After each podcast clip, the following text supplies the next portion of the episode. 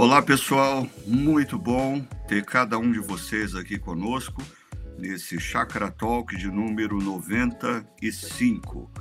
E hoje nós vamos estar conversando sobre a última reflexão que foi feita na nossa comunidade, reflexão do dia 8 de maio. Se você não teve ainda acesso a esse momento, eu convido você para ir lá no chakra.org, localizar últimas reflexões e participar desse conversando ah, sobre o texto de Efésios, capítulo 2, a partir do verso 11, ah, com foco ah, em como nós, em Cristo Jesus, devemos ver e tratar as pessoas ao nosso redor, principalmente aqueles que não concordam conosco, aqueles que têm opiniões, estilos, preferências diferentes. É muito bom ver o pessoal chegando. A, a Ellen já já está com a gente. A Ellen chega antes do que os pastores aqui. Muito bom ter você, Ellen, com a gente, viu?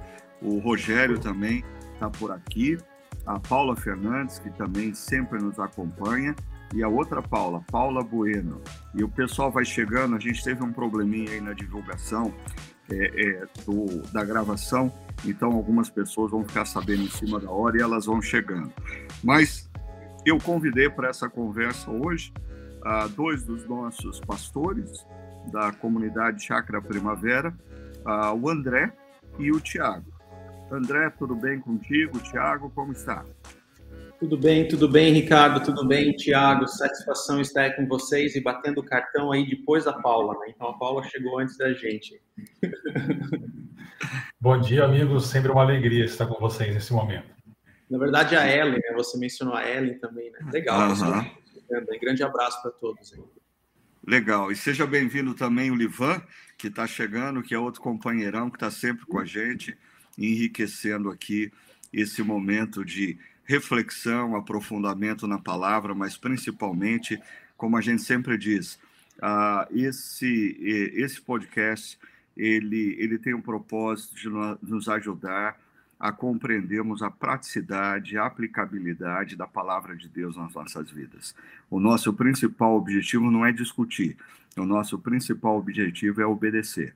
Então, se você tem interesse em obedecer a palavra de Deus, compreendendo melhor o que ela quer dizer para a sua vida, uh, para a sua caminhada, uh, eu, eu diria, esse podcast é um espaço que você precisa fazer com que ele se torne parte integrante é, da sua semana, ok?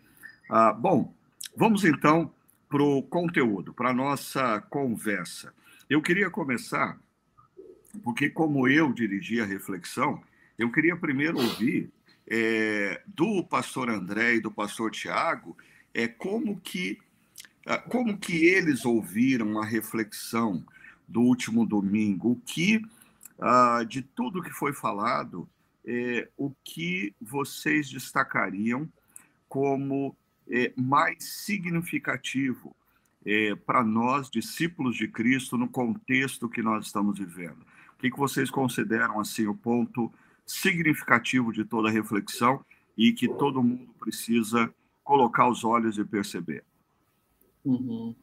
Legal, Ricardo. A, a, primeira impressão que eu tive enquanto eu ouvia né, a, sua, a sua mensagem no domingo foi, foi um mix de conforto, porque a palavra de Deus ela sempre vem ao nosso encontro trazendo conforto, direcionamento, orientação e ao mesmo tempo alerta, né? Porque em diversas ocasiões você trouxe as tensões que haviam naquele contexto de de Paulo, direcionando a, a, carta aos Efésios, mas trazendo também essa nossos dias, as divisões que existem nos nossos dias hoje em dia, né?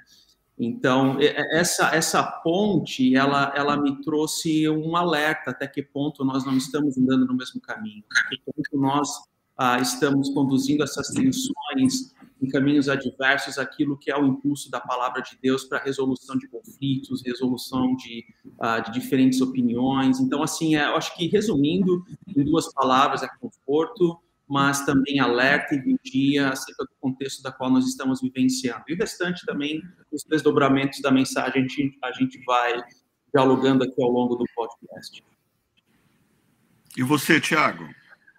Ricardo, eu acho que é pacífico em toda religião e ideologia de que é, há um problema muito grave na humanidade e que isso gera tensões entre nós e divisões. E aí você tem há muito tempo e tem as propostas de, de solução para isso. E aí você tem ideologias, propostas religiosas, propostas políticas, propostas econômicas tentando sanar esse problema que há entre nós e que nos faz é, matar uns aos outros, né, desde o início. É, e você tem algumas propostas que ah, têm um pouco mais de efeito, outras que são dramaticamente é, é ah, que têm resultados muito ruins, né? Então, por exemplo, quando você pensa em o um nazismo, o nazismo foi uma tentativa de solucionar esse problema, mas que piorou, né? achando que alcançar uma raça é, é, ariana seria a solução para o problema. E é claro que não é. E aí, na sua mensagem, você apresentou o que, que a palavra de Deus fala sobre isso. O que, que Deus está fazendo para solucionar esse problema. E de maneira muito simples, não simplória, simples e profunda ah, nós ouvimos que Deus está construindo uma nova humanidade a partir daquilo que Cristo está fazendo em nossas vidas. Então, eu diria que o resumo para mim foi esse. Legal. Seja bem-vindo aí o Guilherme, a Bianca, a Ana Melo, a Mara, a Bia uh, e o pessoal todo que está no chat. Fique à vontade para colocar aí a sua pergunta, a sua participação, é, enquanto nós conversamos aqui sobre a reflexão uh, do último domingo, dia 8 de maio, ok? Agora, eu vou começar pela pergunta, é, ao meu ver, uh, um pouco mais complexa, que gera uh, mais discussão. É uma pergunta feita pelo Davi, e eu queria até assim é, encorajar o Davi a, a ouvir a, a, com, com mais é, cuidado algumas das coisas que foram colocadas no último domingo, porque eu acho que o Davi ele traz uh, pontos importantes a serem considerados, mas também eu acho que uh, algumas coisas é o problema de comunicação.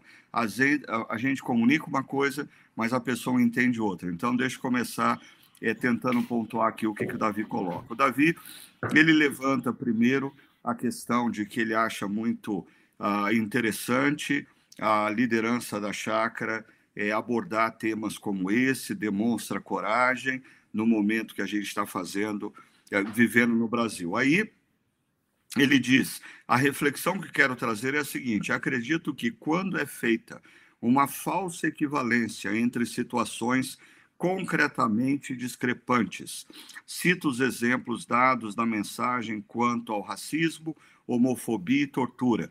Uh, primeira dica que eu daria, uh, nós, nós não citamos exemplos, uh, talvez, do racismo, quando é colocado negros e brancos, brancos e negros, uh, mas, por exemplo, tortura não estava, tortura foi mencionado num exemplo de, de, de pessoas que se tornaram é, irmãs em Cristo ao longo da caminhada, né? cito exemplos dados na mensagens, tal, Tal equiparação comumente é feita para deslegitimar pretensões que lutam justamente para atingir tal igualdade e respeito. E aí eu queria convidar os outros pastores para me ajudar a, a, entender isso. Tal equiparação comumente é feita para deslegitimar pretensões que lutam justamente para atingir tal igualdade e respeito. Davi, em momento algum é a, a minha intenção deslegitimar é, é qualquer uh, movimento que busca igualdade e respeito. E aí ele continua dizendo: a questão reside justamente no que é com a relação ao que deveria ser. Não tenho dúvidas que a palavra de Cristo veio para destruir qualquer diferença entre as pessoas, mas não raro tal igualdade formal é utilizada como argumento para fechar os olhos para situações concretas de terrível desigualdade material. E aí ele cita um exemplo que aconteceu aqui na nossa região de Campinas, em Barão Geraldo, de eh, pessoas que agrediram um garçom de origem africana, eh, agrediram, pelo que eu entendo aqui, em palavras, e, e, e, fisicamente uh, e aí uh, na Unicamp aparece uh, pichado numa parede símbolos nazistas. pastores, deixar vocês primeiro. O que, que vocês entendem dessa pontuação do Davi? o que, que vocês considerariam para ajudar ele a, a, perceber a relação entre o que nós refletimos em Efésios 2, a partir do verso 11, e essas situações que ele está trazendo para a gente. Ricardo, ah, como você disse, são pontuações importantes que o Davi faz. Ah, e eu acho que nós, como cristãos, precisamos ser humildes para olhar para a história e reconhecer, primeiro, que houve e há racismo, por exemplo, vou usar aqui o exemplo do racismo, houve e há racismo é ah, que muitas vezes a própria palavra de Deus foi erroneamente utilizada para suportar essa ideia que não tem base bíblica, não tem base bíblica nenhuma, né? A diferença de que uma pessoa é melhor do que a outra por causa da cor de pele.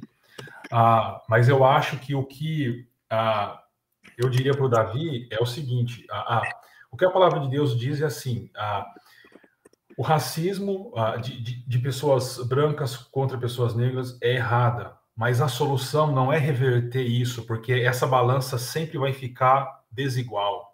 O que eu entendi que o Ricardo trouxe para nós e que a palavra de Deus traz para nós é que ela equilibra essas coisas. E o fato diz isso, o fato se impõe. Então, quando você vê políticas ou ações ah, ah, sociais, ideológicas se opondo contra o racismo, ela eleva o tom do ódio do mesmo jeito que você tem do outro lado. O final disso é carnificina. O final disso é morte. O final disso é, é, é confusão.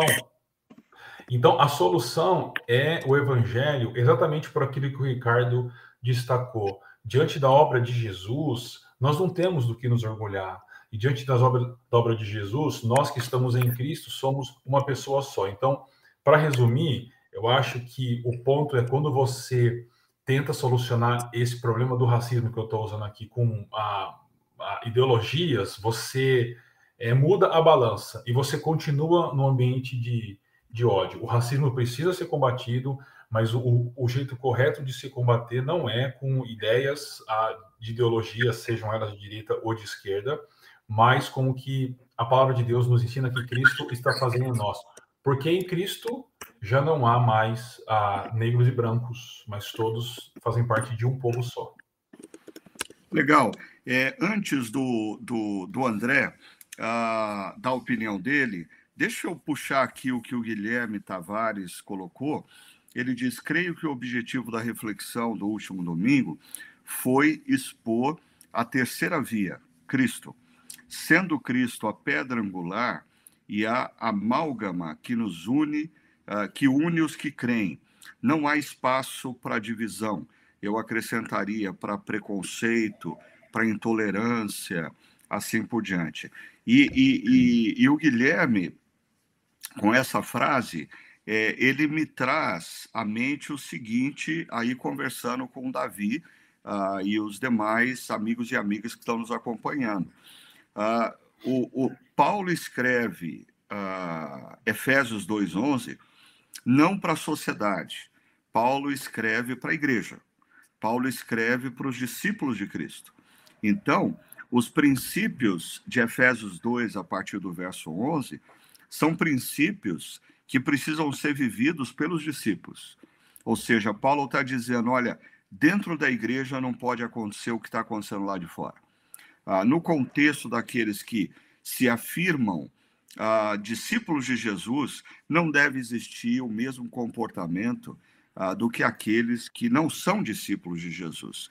Isso aponta para o seguinte: como igreja, nós precisamos influenciar a sociedade, participando, inclusive, ah, de movimentos de defesa daqueles que são oprimidos, daqueles que são alvo de preconceito. Sim, como igreja nós devemos fazer isso, mas me parece que Paulo, no capítulo 2, a partir do verso 11, está dizendo que ah, para a igreja ter autoridade para fazer isso, ela precisa se apresentar como a terceira via. na, na linguagem do, do Guilherme. As pessoas precisam olhar para a igreja e perceber que existe um lugar aonde isso de fato é possível. Existe um lugar aonde pessoas não são tratadas bem ou mal pela maneira como elas se vestem, pelo que elas têm, ah, pela cor da pele delas, ah, e pessoas são tratadas porque são seres humanos à imagem de Deus e as pessoas se respeitam apesar das suas diferenças. Ou seja, ah, esse exemplo que o Davi cita é, do que aconteceu em Barão Geraldo é assim triste esse negócio. A igreja deve dizer, falar contra isso profeticamente, deve, deve. Mas a gente tem que lembrar que a palavra profética da igreja só vai ganhar credibilidade se a sociedade puder olhar para a igreja e perceber que nela existe uma opção que na nossa sociedade não existe. Ou seja, fazendo uso da palavra do Guilherme, a igreja, a comunidade dos discípulos Cristo precisa se apresentar como terceira via. André, segue aí e corrige o meu pensamento e complementa o que está faltando, por favor. Vamos lá, vamos lá, tá pegando fogo aqui. Vamos, vamos dar, dando sequência, na realidade, essa linha de pensamento que vocês já trouxeram, tá? Também em contribuição aí ao Davi e ao Guilherme. Se eu compreendi qualquer, corretamente a pergunta do Davi, tá?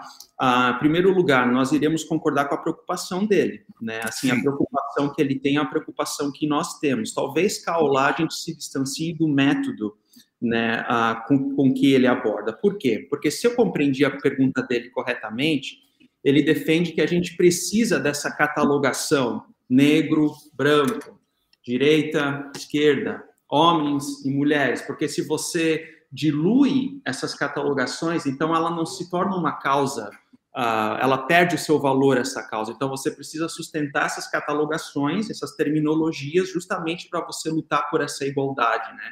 Bem, o que está sendo exposto aqui, eu me recordo de dois slides uh, na apresentação e pregação do pastor Ricardo, uh, especificamente em, em Efésios 2, no versículos 14 e 15, quando Lá é dito, mas agora em Cristo Jesus não existe mais separação entre, e naquele contexto de Paulo era judeus, gentios, homens, mulheres, nobres, servos, romanos, bárbaros. E no contexto de hoje, significa negros, brancos, millennials, geração Z, direita, esquerda. Ou seja, Cristo é o elo que une esses diferentes uh, pontos, né?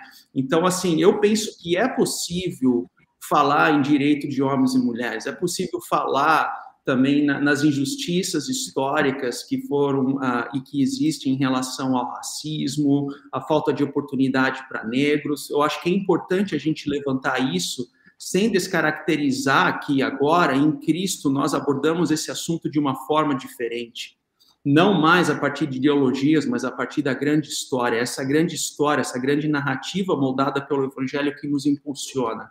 E certa vez eu mencionei em algum contexto, não sei se aqui no podcast, ou talvez em uma mensagem, de que a igreja, a igreja é o único local onde alguém da direita senta do lado da esquerda e ouvem a mesma mensagem. A igreja é o único local onde talvez alguém da geração Z e o Millennium sentam um do lado do outro para cantar a mesma música é o único local onde pessoas de diferentes histórias, diferentes uh, contextos sociais, eles estão no mesmo ambiente e eles estão adorando o único Deus. A gente não encontra isso lá fora. Então, se a igreja não é um local onde que uh, se, se tem essa unidade na diversidade em Cristo, não em nada mais, mas em Cristo a partir da cruz, não é lá fora que eles terão. É, o, o, o André, você falou sobre as pessoas é, de diferentes visões de mundo sentadas e ouvindo a mesma mensagem, e me chamou a atenção ah, o que o Livan colocou aqui. Ele diz: Acredito que o ponto levantado na reflexão seja a nova comunidade, a reconciliação e redenção de todas as relações. A mesa é para todos na comunidade de Cristo. Essa figura da mesa ela é altamente bíblica e ela é muito forte, né? porque assim, é, no contexto da, da comunidade cristã e mesmo do Antigo Testamento, sentar-se à mesa era um símbolo de intimidade, né? E sentar-se à mesa é, com quem eu discordo ou com quem eu vejo como meu opositor ah, é, um, é um escândalo. E Jesus nos convida a sentarmos todos à mesa. E aí, sabe que isso me ah, gera? Eu preciso revisitar o Salmo 23 para dar uma olhada direitinho naquele último verso, porque eu sempre entendi que o Salmo 23 diz que Deus está preparando a mesa da vingança. O, Senhor me, o Senhor prepara uma mesa na presença dos meus inimigos, né? Ah, e vale a pena a gente considerar, revisitar aquele texto. Será que aquela é a mesa da vingança ou aquela é a mesa da reconciliação? Uhum, uhum. Será que a mesa que Deus prepara é a mesa da vingança? Porque eu sempre li o Salmo 23 ah, com a seguinte impressão: eu estou sentado à mesa num banquete com a comida de primeira e os meus inimigos estão em pé, olhando e babando porque eles não podem sentar à mesa. Ah, ou será que o Salmo 23, ah, Deus está se referindo a uma mesa da reconciliação? Onde pessoas que não pensavam iguais, pessoas ah, voltam a terem intimidade e comunhão. É, inclusive, Vai lá, Tiago, pode mandar. Ricardo, quando você pregava e você usou, você destacou três imagens ao final do texto, que nós somos uma nação, nós somos uma família, e aí você trouxe a ideia de edifício, né? E antes você trabalhou a ideia de que é, é, em Cristo Deus estabeleceu a paz entre nós. Aí eu fiquei pensando, mas não é uma paz de tribunal, que as pessoas sentam diante de um juiz, fazem um acordo formal, cada um vai embora para o seu lado, fez uma paz ali jurídica, mas o coração está queimando um pelo outro. Não, não foi isso. Mas foi uma paz que chega à mesa da, da casa. Então não é uma paz de tribunal, é uma paz de mesa de jantar, porque é lá que nós somos uma, uma família. E isso ficou bem forte assim na minha cabeça e te ouvindo agora eu, eu lembrei disso. Legal. Diga, André. Não, inclusive a palavra Eucaristia, né, é uma palavra que no grego significa comunhão perfeita, né, comunhão perfeita. Então, assim, pensando agora na ceia, no contexto de igreja reunida ao redor da ceia, fazendo essa ponte, né, ali é o local onde pessoas diferentes estão aos pés da mesma cruz, né, em comunhão. Isso me fez lembrar, esse, seu comentário, Ricardo, me fez lembrar de uma situação, né, uma ilustração assim de, de, um, de um debate que aconteceu no, no, contexto do seminário, em uma aula de seminário, assim, um professor estudante, mas um debate assim que saiu do nível ético, eu chamaria assim, e, e de repente a aula terminou com aquele clima assim muito chato e nós fomos pro, pro, pro devocional, era um culto interno ali no seminário, e ao término da mensagem foi feita uma roda assim bem grande, né, com todos os estudantes e cada um tinha que servir a ceia para o outro, né? E assim, coincidentemente, era aquele estudante que tinha que servir o professor, assim, né? Coincidiu que daí o estudante e o professor estavam um do lado do outro no momento da ceia, assim, né? Então, assim, ali é o local onde o perdão acontece, ali é o local onde as divisões elas terminam, no sentido que nós estamos aos pés do mesmo Deus. Ideias caolá se distanciam, uh, mas aos olhos do mesmo Deus acontece perdão, restauração e novidade de vida. Essa é a nova humanidade que a própria Ana Mello está mencionando aqui, o novo homem, né? Novo homem, nova mulher que nós temos em Cristo. É, uh, eu queria só retomar é, o, o comentário do Davi, para a gente poder, assim, também conversar, esclarecer algumas coisas que, ah, uma, é, é, é, de um lado, como eu pontuei, e eu acho que o pastor André e o, o pastor Tiago é, enfatizaram muito bem essa questão, é, o texto de Efésios se refere à igreja ah, e o que Deus espera que a igreja seja.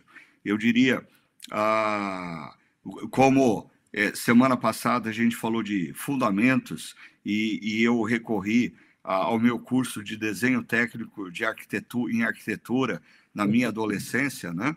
Ah, é, é, é interessante a gente pensar que a igreja deveria ser na sociedade uma maquete do que é o reino de Deus. A igreja não é o reino de Deus, mas a maneira como a, a igreja se apresenta, a maneira como a igreja vive, é, dá uma ideia para a sociedade do que vai ser o reino de Deus. Né? Agora, ah, vamos falar da atuação do cristão externamente à igreja.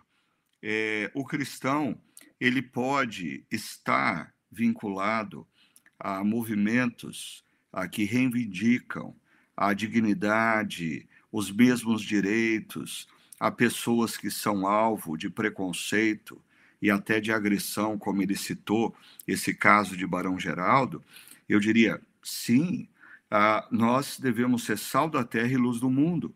E dentro das nossas posições de influência, se a pessoa é um executivo de uma empresa, se a pessoa é prefeito de uma cidade, se a pessoa é, é, é, é professor de uma universidade, ah, ele precisa, naquele ambiente, manifestar valores do reino de Deus e lutar por valores do reino de Deus e a dignidade do ser humano, é, é, é a igualdade entre seres humanos, é, é, é um valor do reino de Deus. Nós somos feitos à imagem e semelhança de Deus. Agora, eu acho que o problema, e desculpa, mas assim, hoje bombou aqui, ah, tem tanto comentário, ah, o pessoal que está postando não leva mal se a gente não conseguir ler todos, tá? Porque tem realmente muitos. Mas ah, o que eu ia dizer, e alguém aqui havia pontuado anteriormente, aqui achei, a Paula Bueno, ela fala, para mim a questão ah, ah, é olhar além da ideologia. Então, volto ao exemplo que eu estava dando.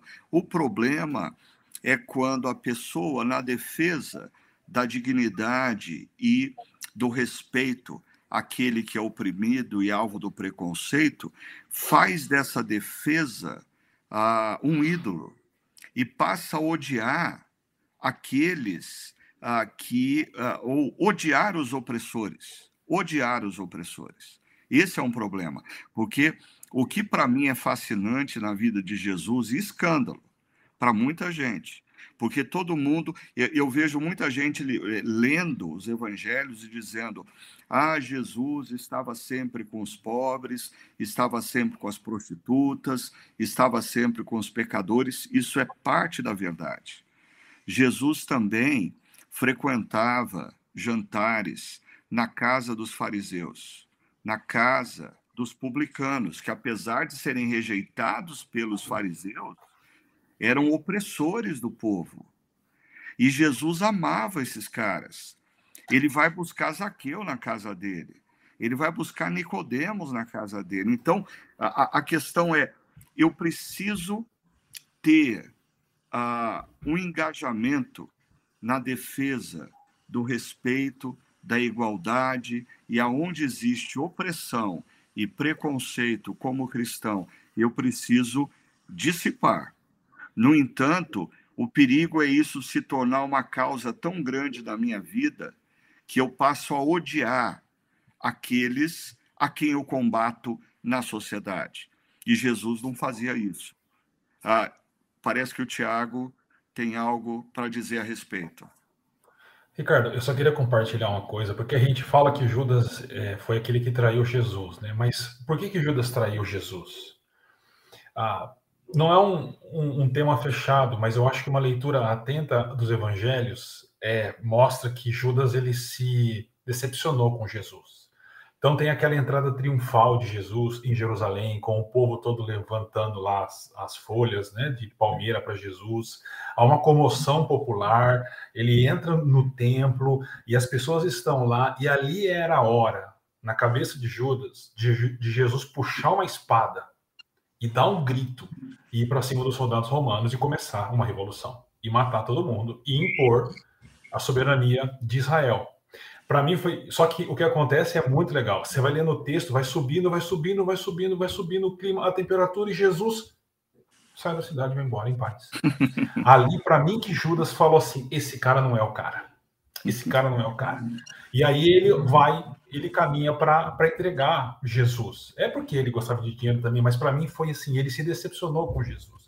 Mas o que aconteceu com Judas é o que acontece com algumas pessoas hoje. Elas não percebem que a, a derrota é a vitória.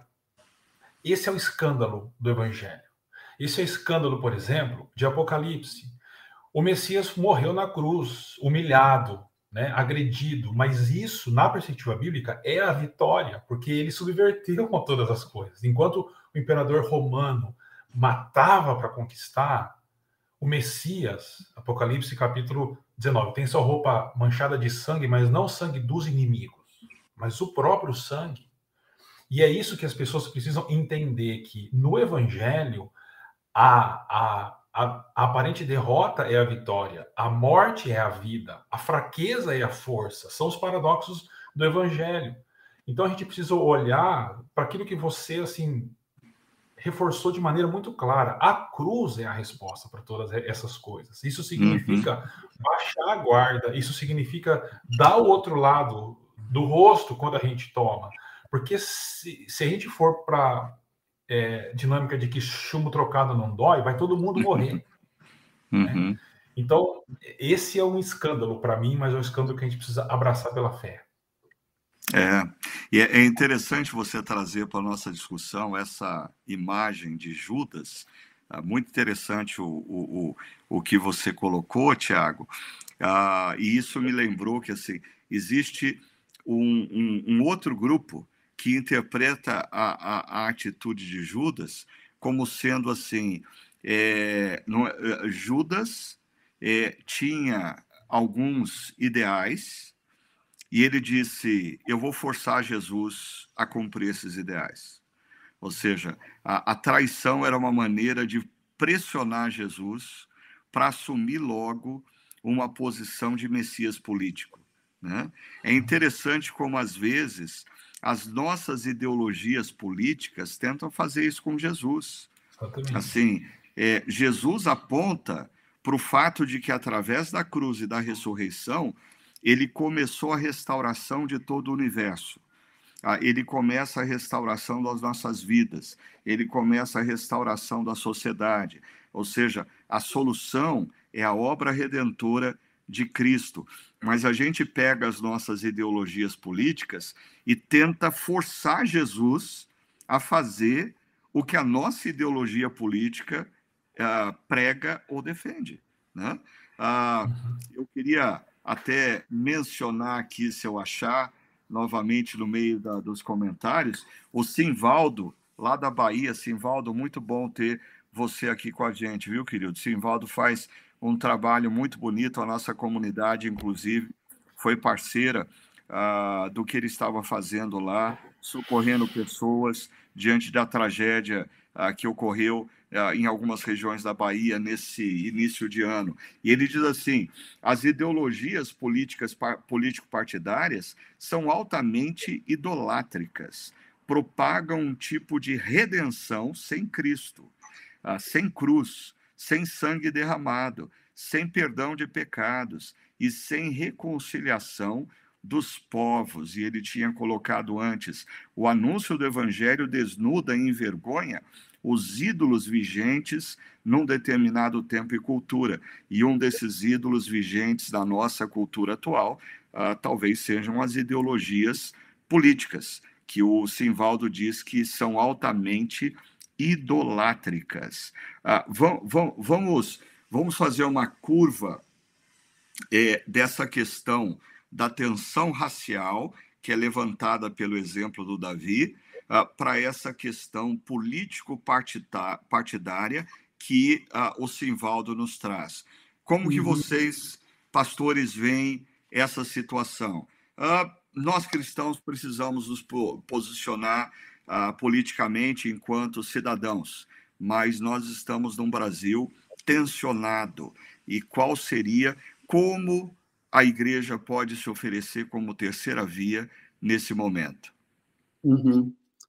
Ricardo, eu estava aqui pensando, tá, em resposta a essa pergunta, ah, na figura de Pedro, porque é interessante que lá em João 13, Pedro ele vai dizer assim: Senhor, eu darei a minha vida por ti, tá? Ele primeiro diz isso: darei a minha vida por ti. Quando Jesus é preso, uh, ele pega a espada e ele corta a orelha do soldado do sumo sacerdote. E em seguida ocorre aquele evento onde Pedro ele nega Jesus três vezes. Ele não apenas nega a Jesus, mas se você olhar no texto, ele nega que é um discípulo, ele também nega até a própria história, por causa do sotaque, ele é reconhecido por causa do sotaque, ele, ele nega até mesmo a própria história, né? Então, nesse sentido, a gente percebe na figura de Pedro, que Pedro, ele estava muito mais interessado em, em lutar por Jesus, não por seguir a Jesus. Ele estava mais, muito mais interessado a, a lutar por ele e não a segui-lo. Há uma diferença aqui. Há uma diferença nessas palavras. E eu me questiono até que ponto hoje, tá, quando nós defendemos causas e ideologias partidárias à frente da cruz, pensando como cristãos na praça pública, até que ponto nós também não queremos lutar por Jesus ao invés de segui-lo. E aqui entra também naquilo que o Tiago mencionou, que muitas vezes a vitória é a derrota. Muitas vezes a vitória significa né, o silêncio. Muitas vezes a vitória significa a oração, ah, quando nós não temos resposta para todas as coisas. Então, ah, eu, eu, me preocupo com, com, com, com, um cristão que luta, mas ele não carrega a cruz. E eu acho que isso vale na reflexão ideológica da praça pública, isso, isso envolve a forma como eu me posiciono nas redes sociais, isso envolve a forma como Uh, eu me relaciono com outras pessoas do diferente, né? Porque mesmo que uma pessoa ela venha até mim e me ofenda, tá? Então, assim, o, o, pecado de uma outra pessoa não me dá liberdade de pecar contra ela. Não existe uma cláusula nas escrituras que dizem assim, ó, você pode pecar quando outra pessoa pega, peca contra você. Não. Quando uma pessoa pega e me, peca e me ofende, me humilha, me rebaixa, o meu papel é de uma forma sábia também uh, direcionar o pensamento dela, mas também orar por ela e perdoá-la. Então, acho que existe uma diferença aqui e isso é a minha preocupação até que ponto nós não somos lutamos por Cristo ao invés de seguir e carregar a cruz dele. Então, André, é, aí você entrou numa coisa muito interessante que não diz respeito às questões macro da sociedade é, acerca desse tema. Então, é, uma coisa é a gente conversar sobre o problema do preconceito, do racismo, o problema das ideologias políticas, é, é, ficando acima do próprio evangelho. Mas o, o André esbarrou numa coisa que eu acho que a gente precisa tratar nessa reta final do nosso podcast, que é a questão da vida pessoal. Porque olha só, a, a, a Carla, ela escreveu uma pergunta aqui para gente, dizendo: quando você falou sobre a separação entre pessoas e o nosso comportamento enquanto cristãos, o que fazer quando uma amizade realmente nos faz mal com o seu comportamento? Como lidar? Devemos nos afastar de amizades como essa e como cristãos devemos manter relações que não nos fazem bem? Então, a pergunta da Carla é: ah, ok, eu não, ah, ah, eu não posso ter preconceito, eu não posso me afastar da pessoa por causa das ideias dela, porque isso, como eu disse, ah, vai, eu vou começar um processo de desumanizar a pessoa e, e, e isso vai me levar à hostilidade. Mas como lidar com relacionamentos com pessoas que definitivamente elas, elas me fazem mal, elas não contribuem para a, a minha vida ah, e eu acho que muita gente vive isso. E eu quero jogar essa bomba no colo dos nossos queridos e sábios pastores. Como lidar com essa mensagem? Eu não posso ter preconceito, eu não posso me afastar, e ao mesmo tempo eu tenho pessoas é, do meu círculo que não me fazem bem. Ah, eu, eu para intensificar é, a crise aí, ah, para tornar um pouquinho mais difícil a resposta de vocês, eu me lembro de Paulo falando para o seu discípulo Timóteo ficar longe de Alexandre o latoeiro. E aí? Uhum.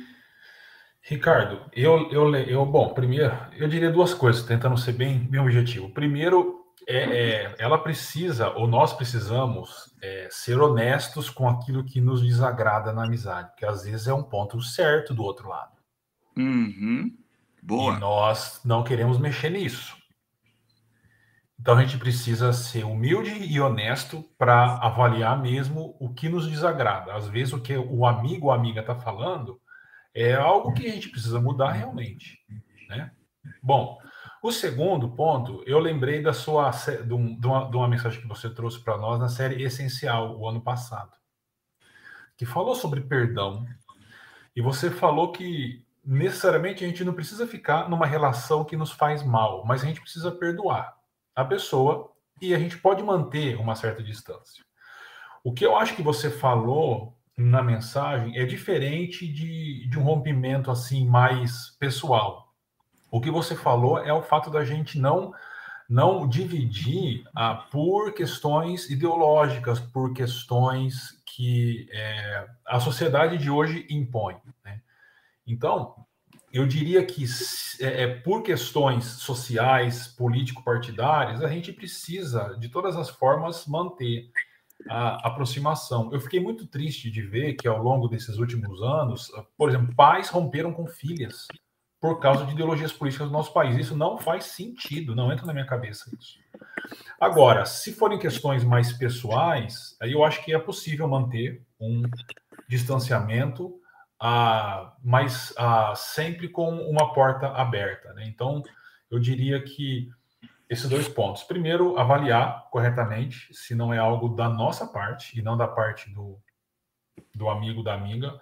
E segundo, avaliar se o que nos afasta é uma questão pessoal, e aí tratar de um jeito, ou uma questão ah, político-partidária e ideológica, e aí a gente trata de um outro jeito, sempre lembrando do ponto que foi levantado mais de uma vez aqui hoje, do perigo da desumanização do outro.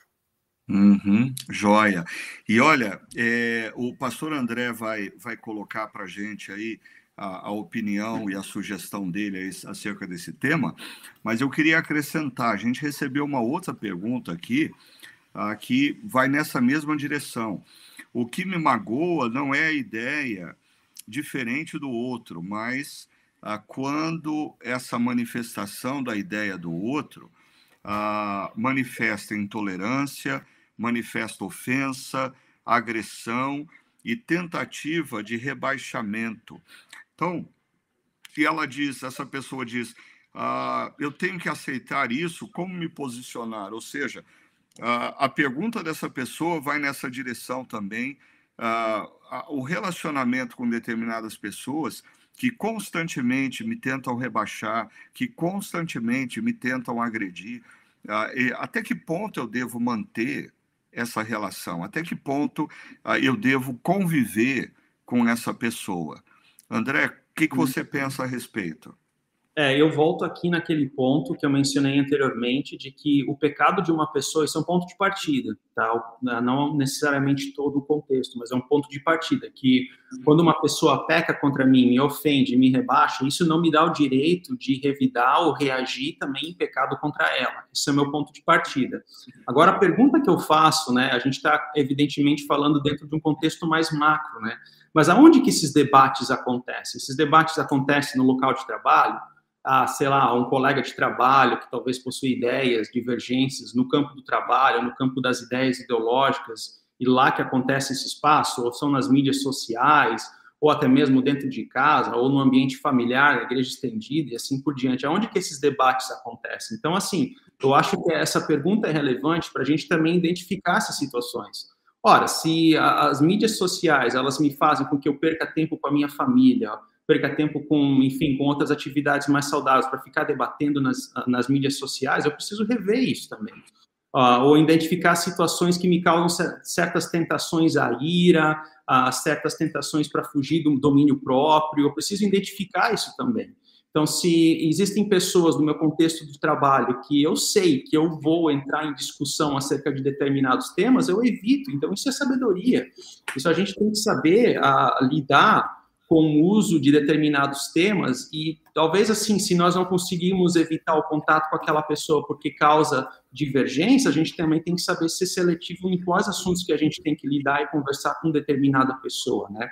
Eu penso, alguém aqui até mencionou no chat, acho que é a Rosângela, mas no casamento, né? No casamento você não pode simplesmente uh, o, de deixar de, de, de, conviver com a pessoa porque, não sei, não foi no supermercado, deixou de ir no supermercado. Assim, existem situações do dia a dia que você precisa resolver dentro do casamento. Então, assim, aonde acontecem os contextos? Em primeiro lugar, identificar as situações que causam a tentação, né, para a gente dar lugar à ira, dar lugar à inimizade, à falta de domínio próprio, assim por diante.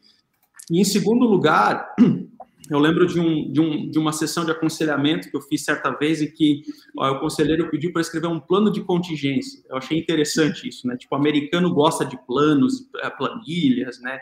E ele, e ele então pediu, ó, quais para definir quais são as situações. Ah, quando eu estou trabalhando no meu computador e eu vejo determinada pessoa vindo até mim, aquilo já me causa uma ira muito grande. Então, qual que eu vou fazer em relação àquilo?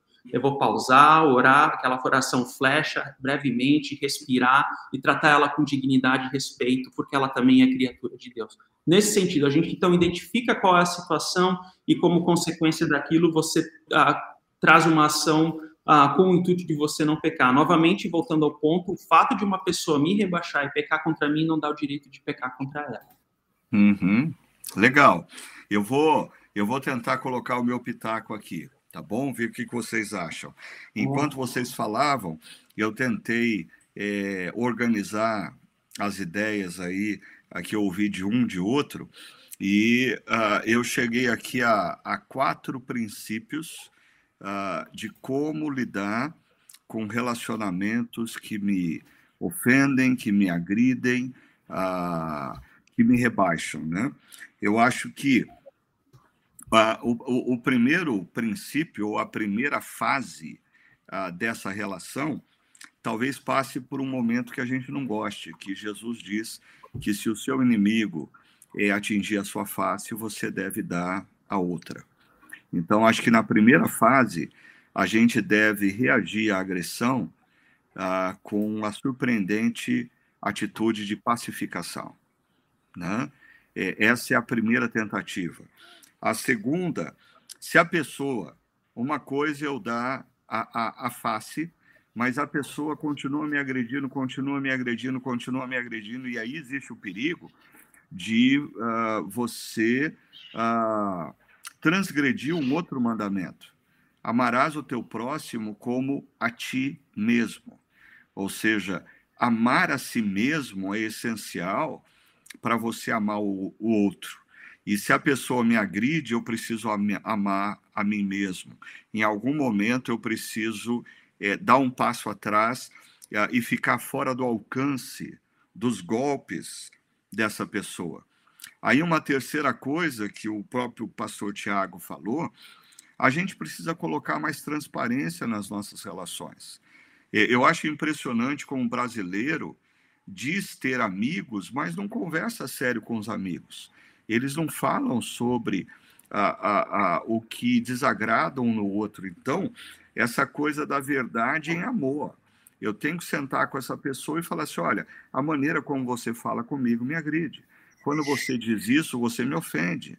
A, a, a, a sua atitude, o seu comportamento a, tem feito mal para mim.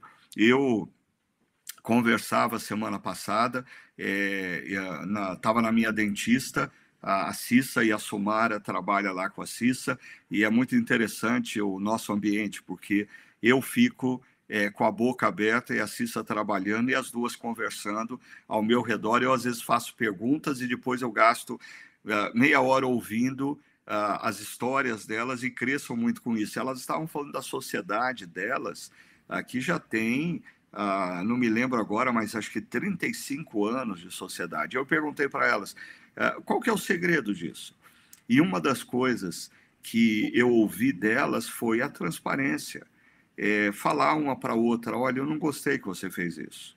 E então esse é o terceiro ponto. Agora, a, a, o, o quarto princípio que me ocorreu e que eu acho que esse eu estou acrescentando aí a conversa com o André e com o Tiago, é quando a Bíblia diz: no que depender de vós, tem de paz com todos. Então, às vezes, eu quero uh, construir a paz, mas a pessoa não quer. Uhum. A pessoa quer guerra.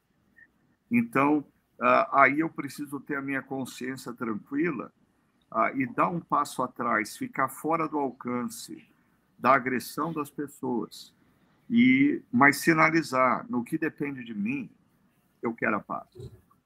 Uhum. Eu não posso construir a paz com quem quer guerra. O que, que vocês é. acham? Ricardo, inclusive há uma, isso me fez lembrar de uma, de uma frase do Bonhoeffer, eu até comentei no último podcast, numa fase meio Bonhoeffer, né, que foi um teólogo executado na Segunda Guerra Mundial. Ele tem uma frase que diz assim: aquele que tem medo da solidão, tome cuidado com a comunhão. Aquele que tem medo da comunhão, que tome cuidado da solidão. Parece até um jogo de palavras, isso, jogado ao vento, mas há uma reflexão muito profunda. Aquele que tem medo da solidão, né, ou aquela pessoa, aquela pessoa que quer guerra, como você mencionou, pastor Ricardo, a pessoa que não quer restauração, em última análise, é alguém que tem problema com a própria solidão. É alguém que não consegue ter momentos de solitude, é aquela pessoa que não consegue ter momentos com Deus, é aquela pessoa que não tem joelhos dobrados. Em última análise, é esse o problema e porque ela tem dificuldades com a sua solitude, o seu momento com Deus, ela joga isso para dentro da comunhão. A pessoa que não sabe conviver em comunhão, a pessoa que não sabe viver no convívio com os outros, esse tome cuidado com a solidão, viver em isolado, de viver sem convívio, de, de viver sem amparo mútuo. Então, aqui é uma, um risco duplo que a gente precisa ser evitado. Então, aquele que tem medo da solidão, tome cuidado com a comunhão. Aquele que tem medo da comunhão, tome cuidado com a solidão. Eu penso que a, a boa a boa irmandade, o bom convívio, ele acontece no balanceamento desses dois desses dois polos, né? O, e, e eu, sim, Thiago, por favor. Ah, eu, eu lembrei de um ditado que minha mãe sempre falava para mim, que é quando um não quer, dois não briga, para evitar a confusão entre os, eu e meus irmãos, né? E aí, quando a gente lê aquele texto de Jesus que você citou, que Jesus falou: se alguém te der um tapa, vira a outra face, tapa ali não é símbolo de agressão física, de, de, de machucar. Tapa é um, é um, é escárnio, é uma ofensa. Né? Porque o tapa é, não é algo que dói muito, pelo menos, né? mas é mais uma ofensa. Mas o que está por trás lá a dinâmica? Quando alguém te dá um tapa, ele está esperando receber outro de volta. Ele está esperando receber uma reação. E quando você vira a outra face, isso desarma a pessoa. Ela fica sem reação, porque você não está agindo na dinâmica que ela espera, mas numa outra dinâmica. É isso que Jesus está dizendo. Então, se alguém te der um tapa numa face, vira outra e você vai, vai desarmar a pessoa. E aí eu acho que a confusão acaba na grande maioria dos casos. Na grande maioria dos casos. Quando um não quer, dois não brigam. Então, se nós formos pacificadores e virarmos outra face, a confusão vai acabar. Infelizmente, não é em todos os casos isso. Né? Como, como você disse. Nesses casos que você vira a outra face e continua tomando, a gente tem duas faces só. Né? Então, na medida que você toma na outra face, você já percebeu que a dinâmica é aquela, e aí há um afastamento necessário para que você não fique nessa relação. E, e acrescentando esse sábio conselho da sua mãe, quando não quer, dois não brigam, né? É, eu me lembro uh, um escritor que influenciou grandemente a minha caminhada, uh, o Eugene Peterson. Uh, ele, em um dos seus livros, ele fala sobre a importância do tom da voz. Ele diz que nós nos comunicamos mais pelo tom da voz do que pelo conteúdo da fala. E a prova disso é a nossa relação com bebês. Bebês não entendem o conteúdo do que nós estamos falando, mas nós nos comunicamos com bebês pelo tom da voz. E isso fica no coração humano.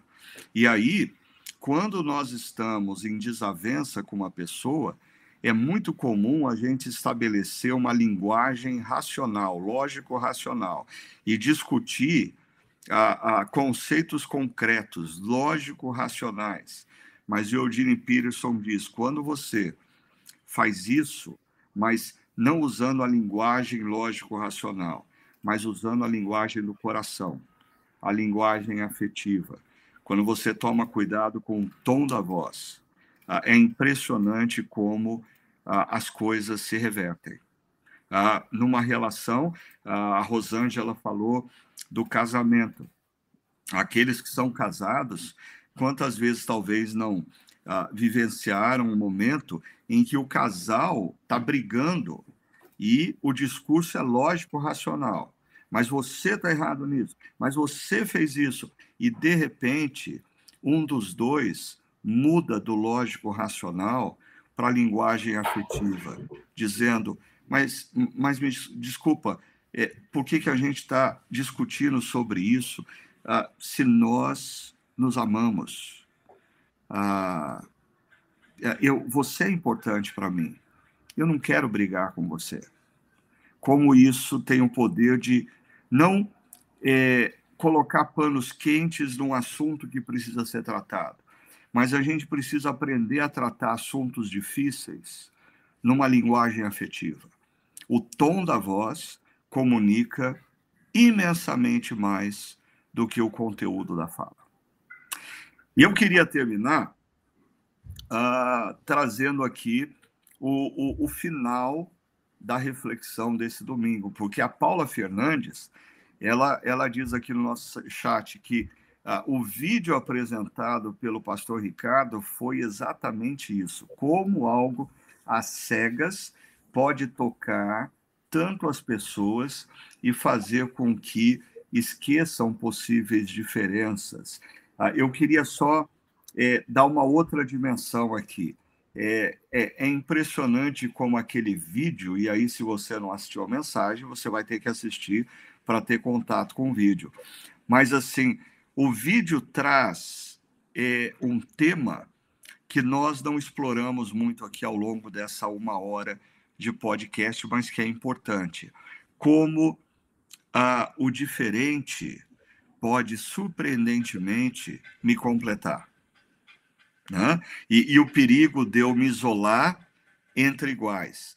Como o diferente pode surpreendentemente me completar. Ah, como que vocês viram aquele vídeo? E fala a verdade para a gente agora. Qual foi o momento do vídeo que escorreu a lágrima e vocês, como ah, pastores, homens, deram uma boa disfarçada e fizeram de conta que nada estava acontecendo. Ah, eu gostei daquela parte onde havia um senhor com mais idade e um, e um jovem rapaz, e eu não me recordo a fala que, ele, que, ele, que aquele rapaz disse, mas ele se, se lembra ah, do abraço do pai, alguma coisa nesse sentido. Então, acho que isso, esse é o ponto afetivo que você menciona. Enquanto os olhos estão vendados, enquanto os olhos estão vendados, você fica no debate racial. Mas quando os olhos se abrem, você desnuda o pecado, você encontra essa dimensão afetiva. Isso também é um outro vídeo, também disponível no YouTube, onde muito parecido, mas ali é, foi promovido por uma para um laboratório que realiza exames de DNA para descobrir a etnia né, das pessoas. Você é, seleciona assim, um pouco da saliva da, da boca e você eles fazem exames e descobrem mais ou menos o mapeamento étnico né, da onde você veio. Mas é, o teste foi assim: eles colocaram pessoas de diferentes etnias dentro de uma sala é, e elas davam opiniões no sentido assim: ah, eu sou melhor que você, a minha raça é melhor que você, assim, povos uh, que lutavam uns com os outros, pessoas assim, que se literalmente se odiavam, era grego e turco de um lado e assim por diante.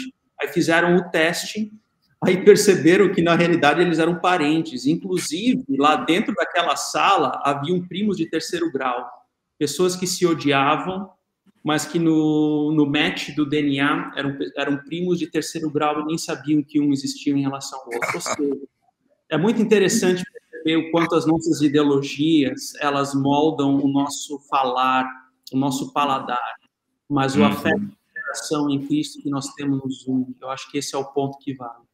É, essa, essa imagem é, que você mencionou do vídeo, é, André, também me emocionou muito, porque é um jovem ah, negro, ah, assim, vestido todo de forma alternativa, e no momento, no, inicio, no momento inicial ele diz: Eu vejo que as pessoas me tratam diferente porque ah, eu sou diferente. Né? Por que eu não me visto como eles? Como eu, eu o meu a, o meu estilo de cabelo não é como o deles. E o, o senhor de idade antes fala ah, tal, a gente envelhece, a gente muda e as pessoas, e ele fala sobre a diferença. Os dois se abraçam, é quando os dois tiram, é, é, lavam os pés uns do, do, do outro, mas quando os dois se abraçam, aquele rapaz alternativo descobre no abraço da pessoa a, a idosa é, o abraço do pai, né?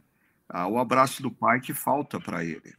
E isso me trouxe muito é, essa coisa da tensão geracional hoje em dia, de jovens que não, não querem saber das pessoas mais experientes, ou dos experientes que desprezam os jovens, e como, na verdade, a gente está perdendo alguma coisa aí.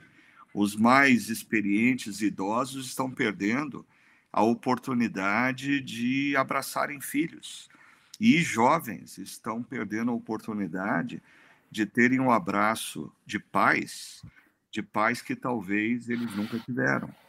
E esse é o poder, mais uma vez, da terceira via da comunidade cristã. Quando na família estendida, uh, um jovem que teve uma experiência ruim com a, a imagem masculina na família, uh, descobre ah, numa pessoa da comunidade, num casal da comunidade, numa outra família da comunidade, o pai que ele não teve. Isso é poderoso demais. E, e é interessante a gente pensar que no diferente eu posso me surpreender ah, com algo que me completa, com algo que eu preciso. Caminhando para o final, Pastor Tiago, fala aí, qual foi o momento que escorreu a lágrima e você deu aquela disfarçada?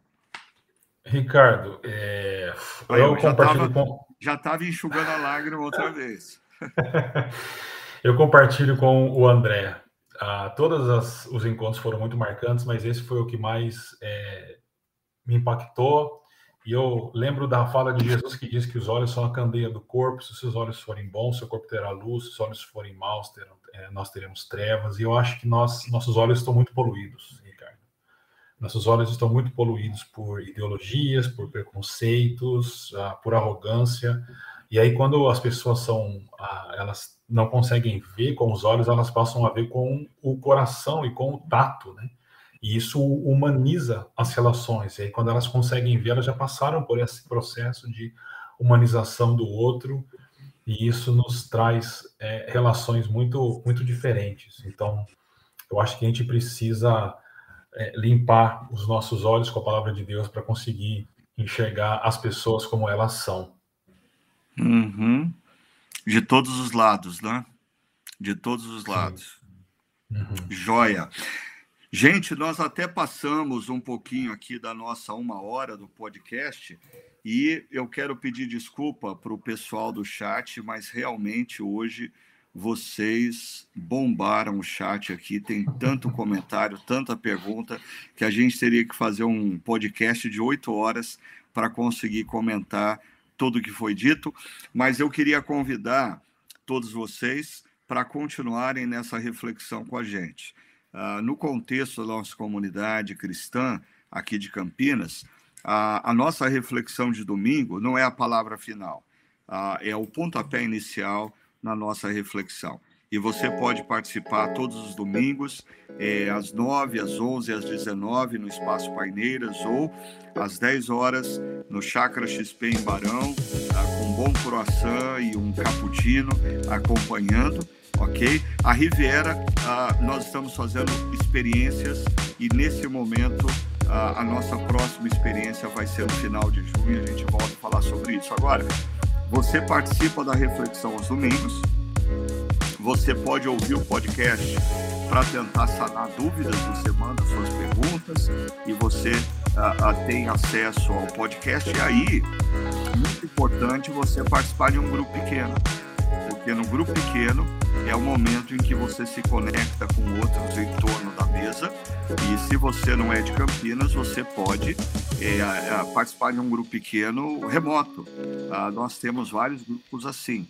Então escreva lá para gp@chacra.org se você é de Campinas ou fora de Campinas para participar de um grupo pequeno. Assim você tem a reflexão de domingo, o podcast para esclarecer dúvidas e o grupo pequeno para compartilhar com outros as suas experiências de caminhada e ser ajudado e ajudar.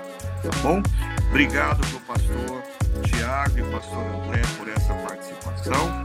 E eu quero desejar a todos vocês uma semana muito abençoada e que onde quer que vocês estejam, vocês sejam identificados como discípulos de Jesus ah, por serem promotores da paz.